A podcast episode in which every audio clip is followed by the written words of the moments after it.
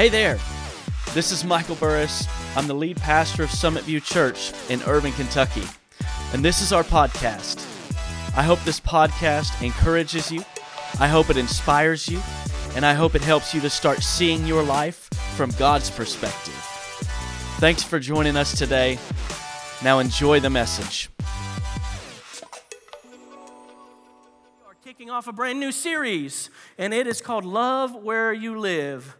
The art of neighboring, because there's an art to it. There's an art, there's an art form to neighboring. You know, this is kind of a play on words, this uh, this uh, series title here for the month of March, that I want you, I want you to love where you live by loving where you live. You know what I mean? Like, I want you to enjoy where you live by loving the people that live around you. I want you to be a good neighbor, and you know, there's an act to that. There's a knack to being a good neighbor. Cassie and I have been blessed that where we live right now, honestly, we have the most amazing neighbors on planet Earth, but because um, we know everybody's names there, everybody's so friendly and welcoming and helpful, but not all neighbors are created equal, okay? They're just not. And who, who in here, just raise your hand, okay? I'm not going to call you out or anything. Who in here has ever had a bad neighbor before? None of y'all just, oh, Esther County, okay, y'all didn't grow up in Florida, okay? Like, y'all need to grow up in Florida where people have Jiffy Store feet, you know what I'm talking about? They got Jiffy feet coming in your front door and nobody else just, well, let me tell you about an experience I had one time with a bad neighbor. I remember there was one specific neighbor when I was young, I was growing up, I was in elementary school. Now, we had some really good neighbors growing up. Like, there was ones that, you know, you could, I knew that if I ever had trouble and my dad wasn't home, I could run next door and knock on their door. But there's one particular bad neighbor that we had, and I'm going to use his real name because he probably doesn't remember me from Adam. Uh, we had one really bad neighbor that his his name was Buddy. Like, that is na- that's an, if anybody's name here is, is Buddy, okay, I apologize in advance. But Buddy was a handful. Like, Buddy, he was he was just a year younger than me, but man, he was buck wild. Like, he just, I don't know, from from five a.m. it some, seemed like till way after, so he was just going one hundred percent full bore all day. He was always running through everybody else's yards. He was taking stuff out of people's yards. He was coming, I don't know if y'all did this around here, but he came in everybody else's yards and came and drank out everybody else's hoses just for whatever reason. Buddy was just rolling up in there whatever time he wanted to, picking up the hose and taking a drink. We're like, what are you doing, Buddy? You're just, you're just, you're wild. And And so I was uh, I was a pretty compassionate kid growing up. I ch- I got I got hardened to the world a few years later, you know what I mean? But but growing up, I was a, I was pretty compassionate, and I tried to befriend Buddy. It didn't go so well. He he he didn't really have anybody in his life for obvious reasons. Like, he just he was he was just wild, and and nobody wanted to be his friend. So I was like, well, Buddy, I'll be your friend. I'll let's hang out. Let's do this. And and I remember, I tried my hardest. I really did. I tried as hard as I could to be good to Buddy. And, but I remember this. It, this happened multiple times, okay? What I'm about to tell you, this happened multiple times. He would just run over. He, he would just run over to our house, and he would open the door wide open. Like, we didn't keep it locked. He would open the door wide open, no invitation. He would just run over and open the door wide open. He'd scream out, y'all in here? Like, y'all come play? I'm like, Buddy, you can't just come over to somebody's house and open the door. And my dad told him multiple times, don't do that, Buddy. Like, I'm going to treat you as an intruder, Buddy. Don't do that. And uh, he, I remember one time he came over, and um, my father has passed from this earth, so don't hold it against him. But Buddy opened the door, and he screamed, y'all come play. And before you knew it, there was a big old New Balance, because he's a dad. There's a New Balance that was hurtling towards him as fast as could be, and he slammed that door shut real quick. He never did that again. But Buddy was wild, and he was he was just not who I'd say. Uh, good neighbors don't barge into other people's houses and and demand them to come out to play, or else is what it seemed like. Just like Buddy, bad neighbors, they're hard to handle. They're hard to handle, but you know what really blesses somebody? Good neighbors. Like, good neighbors bless people. You, the, the kind of people that you love to live near.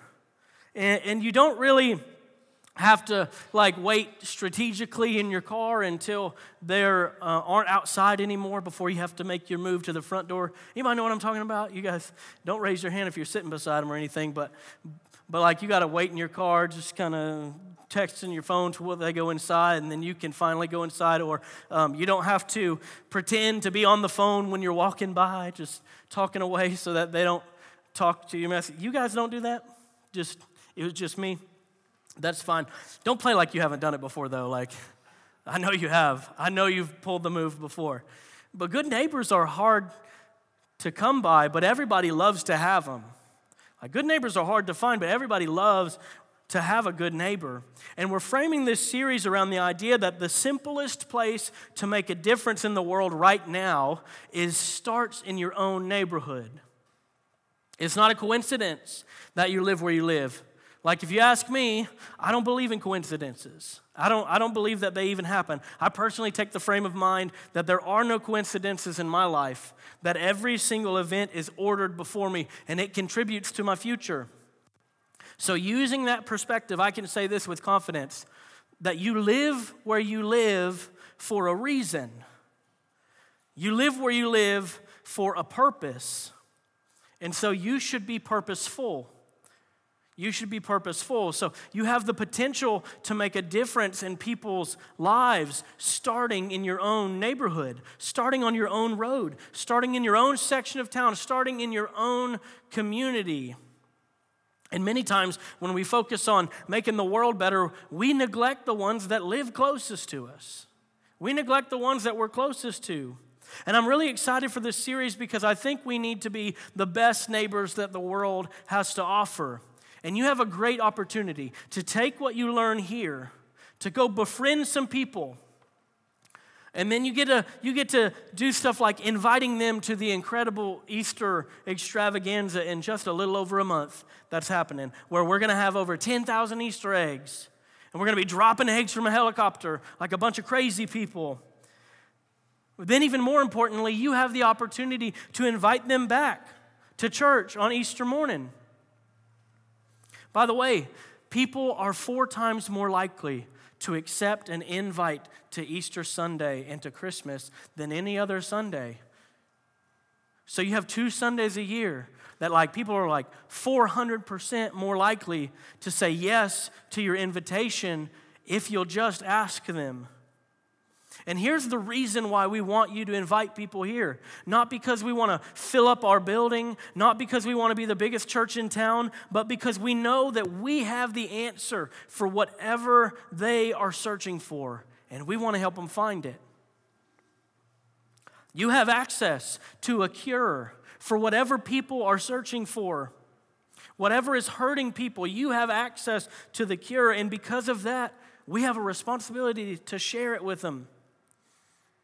Now, Easter's going to be awesome. Easter's going to be real fun. They're going to have a great time, and it's somewhere you can invite them to this church and you can trust we're going to take care of them. We're not going to get all freaky and, and weird them out, and they're bolting out the door. We're just going to have a great time. We're going to share the good news with them. We're going to share the gospel, maybe like they've never heard before in their life.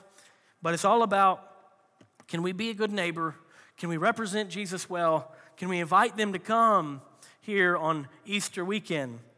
And as we get into today, the title of the message, as we kick off this series, the title of the message today, um, excuse me, you can see right there on your message notes, the title of the message today is Like a Good Neighbor.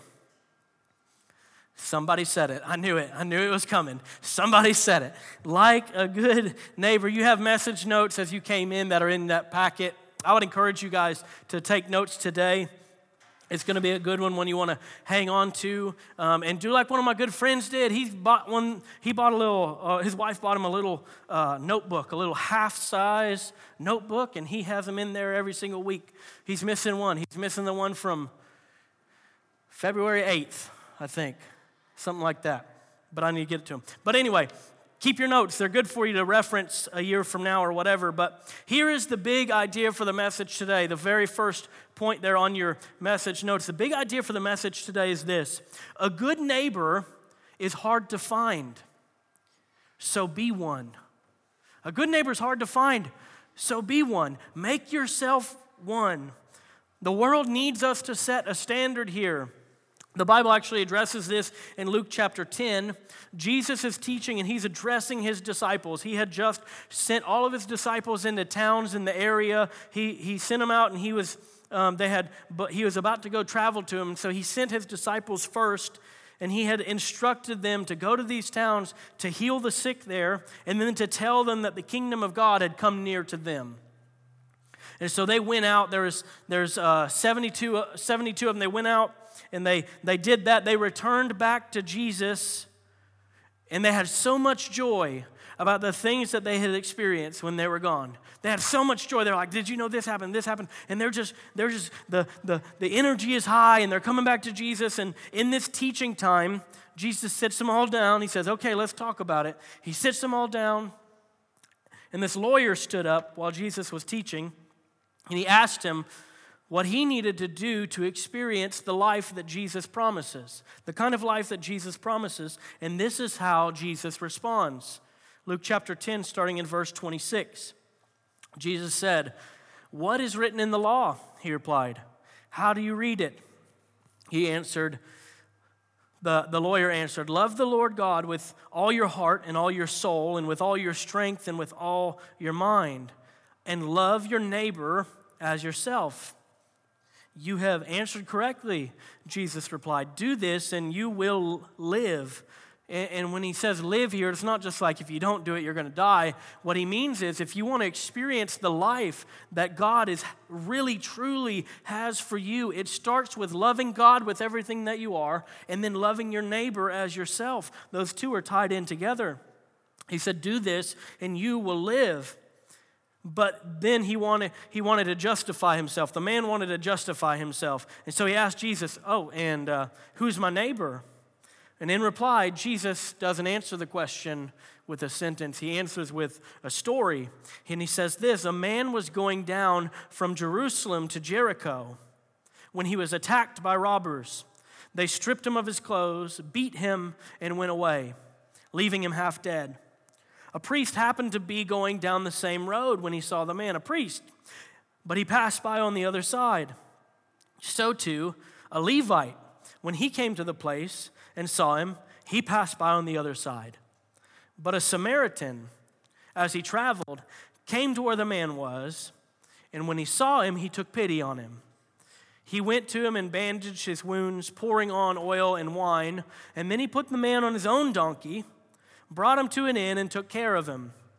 The next day, he took out two denarii and gave them to the innkeeper." And that's like, that's a lot of money, okay? That's that's worth quite a bit of money, two denarii. "And he gave them to the innkeeper, and he said, 'Look after him,' he said, 'and when I return, I'll reimburse you for any extra expense you may have.' Which of these three do you think was a neighbor to the man who fell into the hands of the robbers?" The expert in the law, the lawyer that was the expert in the law, uh, he replied, 'The one who had mercy on him.'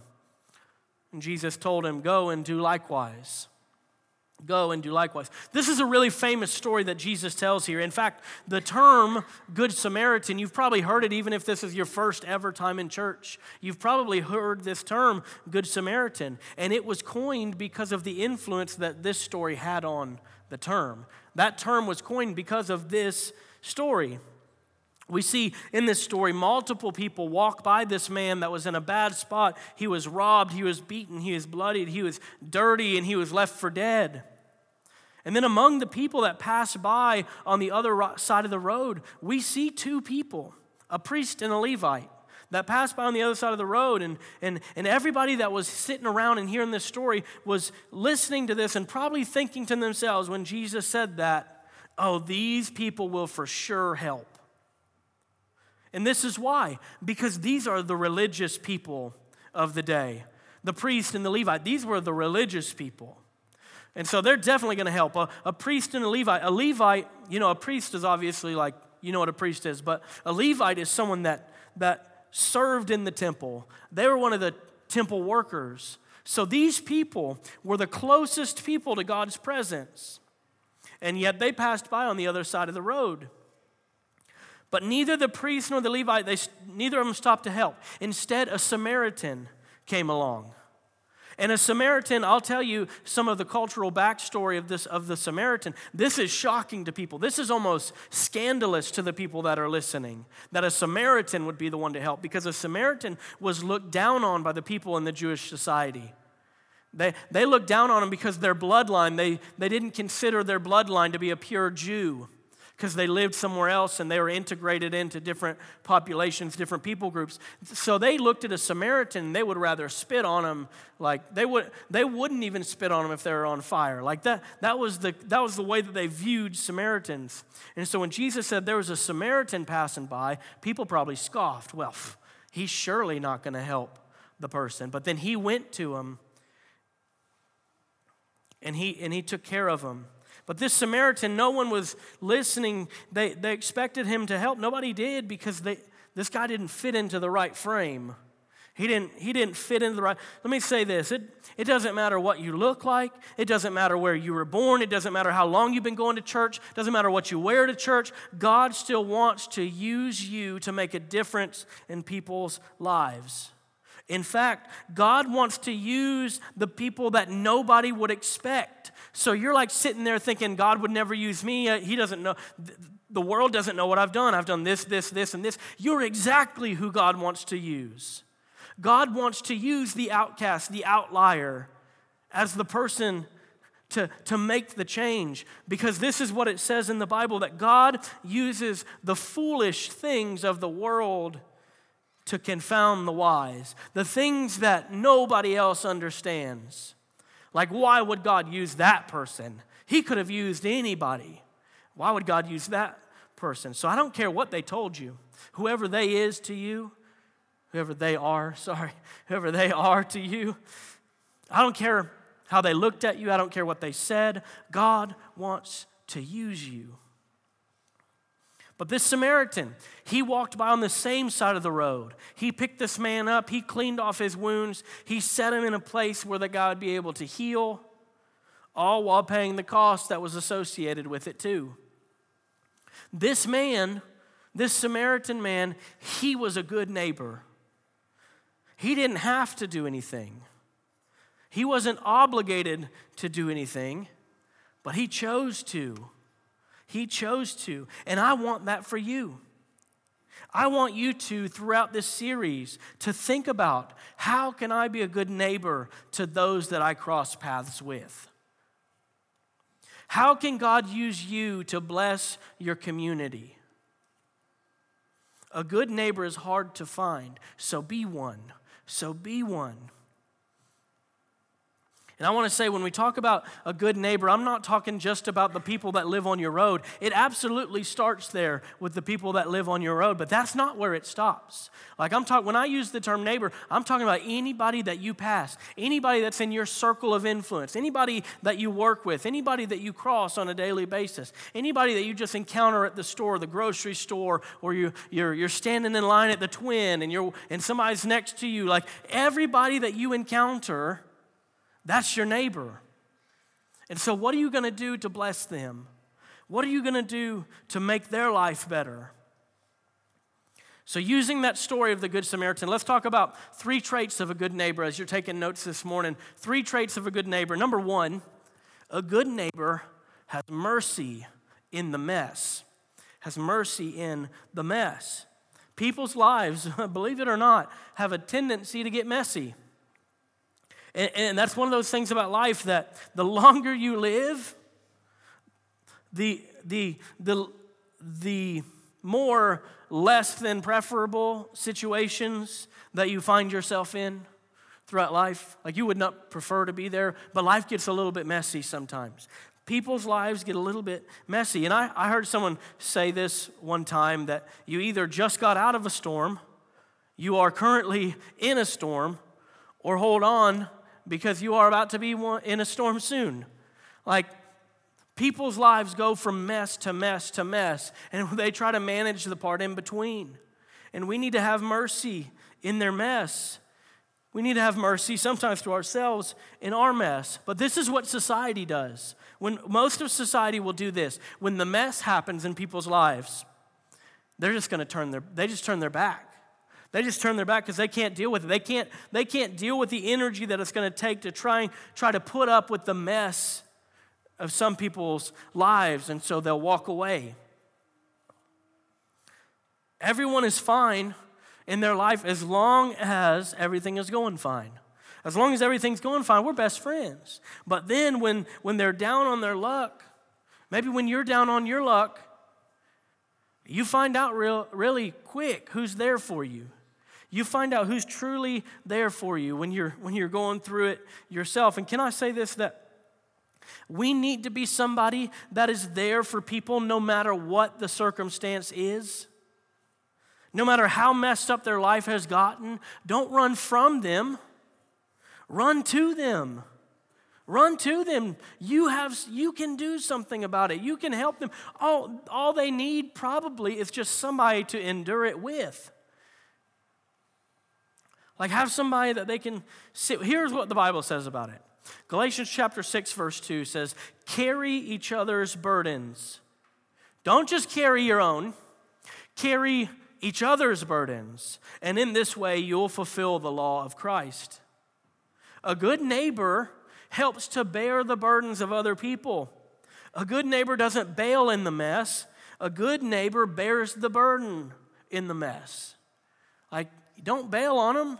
Help them. Stand by them. The Samaritan in this story could have taken one look at this man and seen how dirty and how beaten and how bloody he was, and he could have turned away. Because, yeah, I don't want to get that on my robes. But he didn't.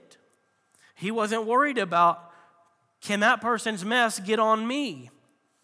That's what we think sometimes, right? Like if I, wait a second, if I associate too closely with them, like you heard about what they're going through, right? If I associate too closely with them, are people going to think that I'm going through it? Nobody, no. God doesn't care about that. This Samaritan, he said, I don't care if my robes get messy. I'm going to have mercy for this man. I'm going to have mercy in the mess. He ignored it. It's about mercy. It's about, it's about understanding that even if, listen, even if they did something to end up in their own mess, even if they brought it on themselves, mercy says, I'll cover you anyway, even if it's your fault. Mercy says, I'll stand with you anyway. Mercy says, I'm here for you through it all. And why can we do that? Why, why do we have the ability to do that? Because God did it for us. Because God first did it for us. The Bible says that even while we were just sinners, even while we were still sinners, Christ died for us. Even when we were in our own mess, deserving everything that we got, Jesus had mercy for us. Even when we're at our lowest point, Jesus had mercy in our mess. He showed us mercy when we when we didn't deserve it. And he continues to show mercy when we haven't earned it. And because God showed me mercy in my mess, now I've experienced it and I can share it. And now that I've experienced God's mercy, I have the opportunity to share it with other people. So God's mercy to me becomes God's mercy through me. The world needs more. The world doesn't need more people to scoff and to say they got what they deserved. They brought it on themselves. It was coming to them. No, the world needs merciful people. The world needs merciful people to stand up and say, maybe they did deserve it. I don't care. I'll help them anyway. I'll be here anyway. A good neighbor has mercy in the mess. They stand apart by having mercy in the mess. Number two, a good neighbor covers the cost. A good neighbor covers the cost. You know, God calls us to be radically generous people. A radically generous people. We give sacrificially because God taught us what it means to give sacrificially. In fact, this is one of the family values. We have four family values here at Summit View: big, big fun, bold faith, radical generosity, and unconditional love. This is one of our family values that we hold closest to who we are, that we are a radically generous church. We, we are wildly unselfish in our serving and in our giving. And we don't take this responsibility lightly. And I urge you, don't take that resp- responsibility lightly in your life either. If you have more than you need, then you have more than enough to bless other people around you. And if you have more than you need, it's because God is calling you to bless others around you. Like He's calling you to it. There's a reason you have more than you need, because it's meant for somebody else. In fact, here's the responsibility that Scripture gives us. First John chapter three, starting in verse seventeen, it says this. It's very clear. You can't misinterpret this. If anyone has material possessions and sees a brother or a sister in need but does not have pity on them, how can the love of God be in that person? Dear children, let us not love with words or with speech, but with actions and in truth. If you have material possessions, if you have all that you need, and you see somebody that is truly in need, and you don't find a way to help them, the Bible uses this really strong language here, that how can the love of God be in you? Don't get mad at me. Don't send me emails. I didn't write it, okay?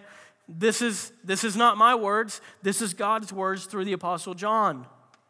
Like, if you see someone in need, that is truly in need, and your heart isn't moved with compassion to where you want to help them, how can the love of God be in you? Don't let yourself live off of your intentions. We're going to talk about that more in part three of this series. But your love is proven by action. Your love is proven by action. So what can you do? What can you do? Find ways to be radically generous to those people around you. And it doesn't just mean the amount of money you've got. You can find a way to be radically generous in a way that, the, that they've never seen before. Find ways to cover the cost for them. Be the person that picks up the bill at the restaurant, like that, that, that, that people have to fight to get the ticket out of your hand. Be that kind of person. Pay other, ta- other tables' bills at the restaurant without them knowing about it. Go to the grocery store. Pay for another person's cart in front of you. Pay for the person's cart behind you. You go to the store and you see somebody struggling to count change out. Tell them to put the change back in their pocket. Cover the cost for them. They're, they're obviously in a place where they need some help. And you can help. Let them keep their change and pay for it. You know, money is one of the greatest tools that we have been given to help us make an impact in someone else's life. So use it as that. Use it as a tool. Use money as a tool to show the goodness of God to other people. And I'm telling you, if, if you will, if you'll do that, not only will it bless them, but it will bless you. Proverbs says, a generous person prospers. Generous people prosper. Those who refresh others will themselves be refreshed. Jesus said this. He said it's more blessed to give than to receive. And the word blessed here, I know, like the word blessed here just means happy. It means happy. I know you were waiting for a more spiritual word than that, but it's not.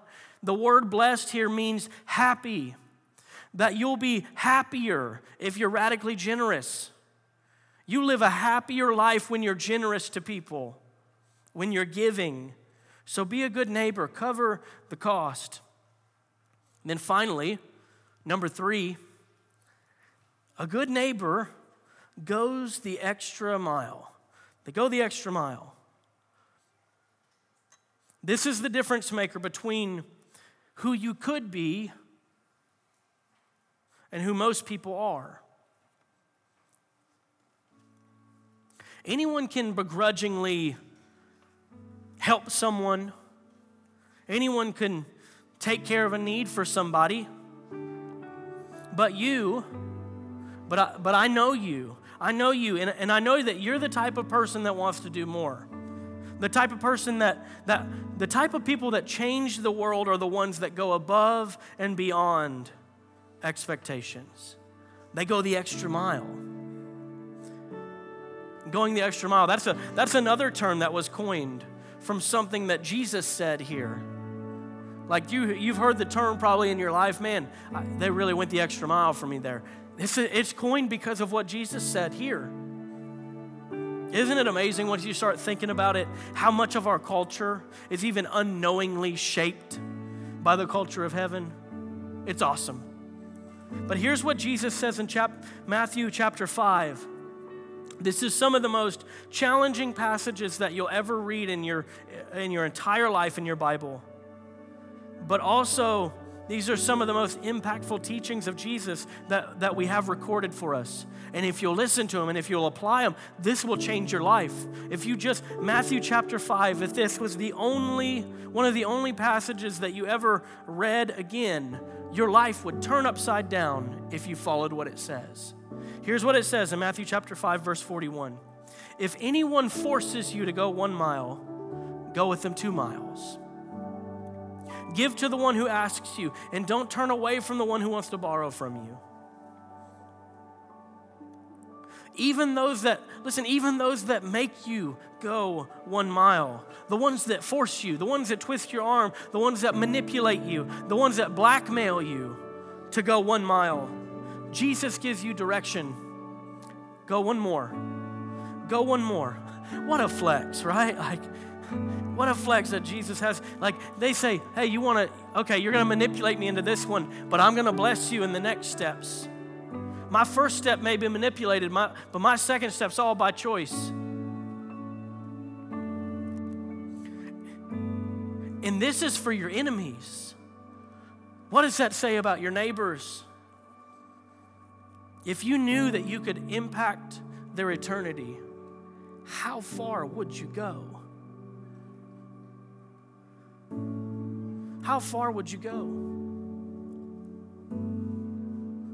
I have a saying here, whatever it takes.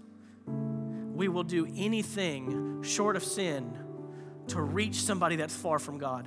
That's why we'll, that's why we'll rent a helicopter and drop thousands of Easter eggs, because whatever it takes. That's why we'll give away grills and we'll we'll bless our community with with just stupid stuff. That's why we'll that's why we'll pay for people to go to the hippie hut and we'll cover your bill for this two-hour window. What what why? Because whatever it takes. Because whatever it takes. We'll do anything. Excuse me, that was terrible. We'll do anything short of sin to reach somebody that is far from God. And I'm going to say this because I know you can handle it. When you gave your life to Jesus, you relinquished the right for comfort. You relinquished the right to a selfish life. You relinquished the right to the me first lifestyle.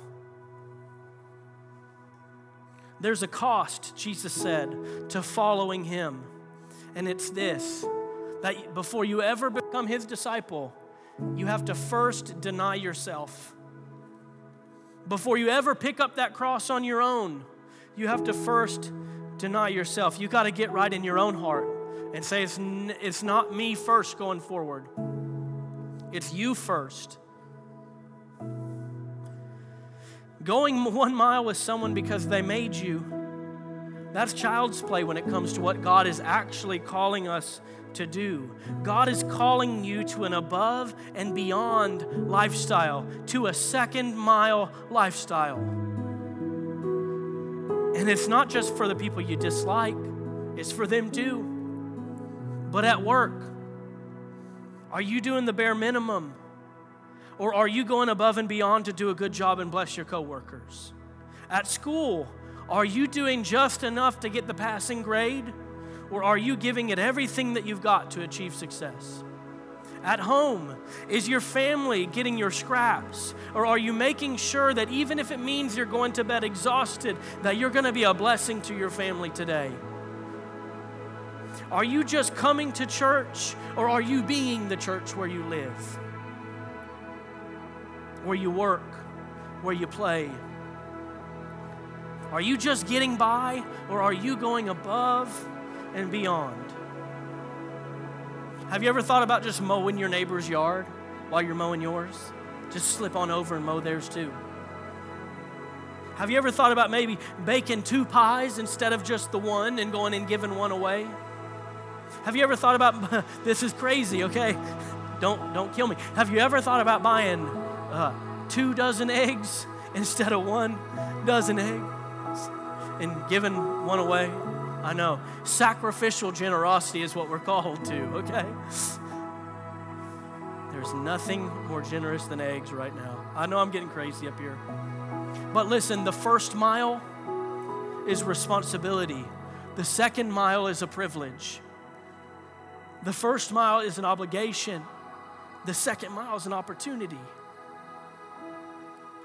Can we be a church full of second mile people?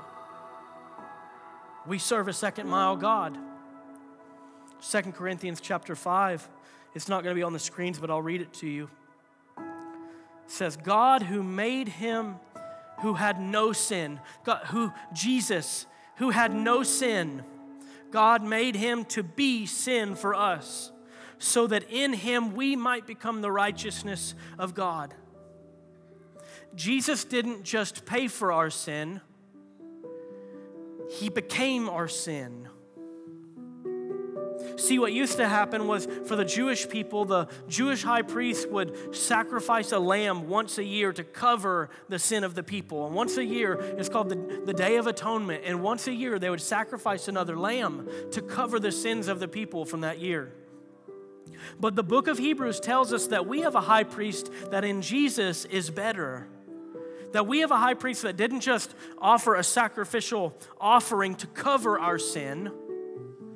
We have a high priest that became the offering for our sin. And not just to cover it, but to completely eliminate it. He didn't just cover your sin. He got rid of it. He went the second mile to destroy what separates you from God. And now he offers you a life of freedom. Jesus offers you a life of fulfillment. Jesus offers you a life of victory. And all you've got to do is accept it and live in it. Listen to me. Everybody look me in the eyes right now. Everything that you're searching for can be found in Jesus. Whatever it is you're searching, I know you're searching. Everything that you're searching for is found in Jesus. If you'll bow your heads and close your eyes with me. If you're searching this morning, I want to let you know you found it. It's not this church. It's not this awesome pastor up here. His name is Jesus. And whatever it is that you're searching for, you found your answer. And he doesn't make himself hard to get to. Well, thanks for joining us today. I pray that this message had an incredible impact on your life. If you want more information about our church, you can check us out online at summit view dot online. We hope we get to see you on a Sunday very, very soon. But until then, have a great week.